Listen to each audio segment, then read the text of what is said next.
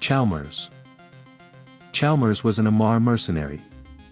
In his last mission, he was part of a force that attempted to displace a group of backward Amarr settlers from a mineral-rich valley on a planet in contested space. Final mission and death. He seemed to have a clowning personality, and made an offhand joke during an important business meeting related to the mission.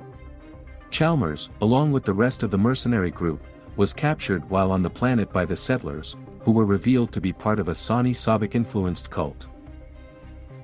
During a sermon, Chalmers was tied to a stake and offered a chalice of blood to drink. Like the others, he refused the drink, but he also spat on the priest and then struggled against his bindings.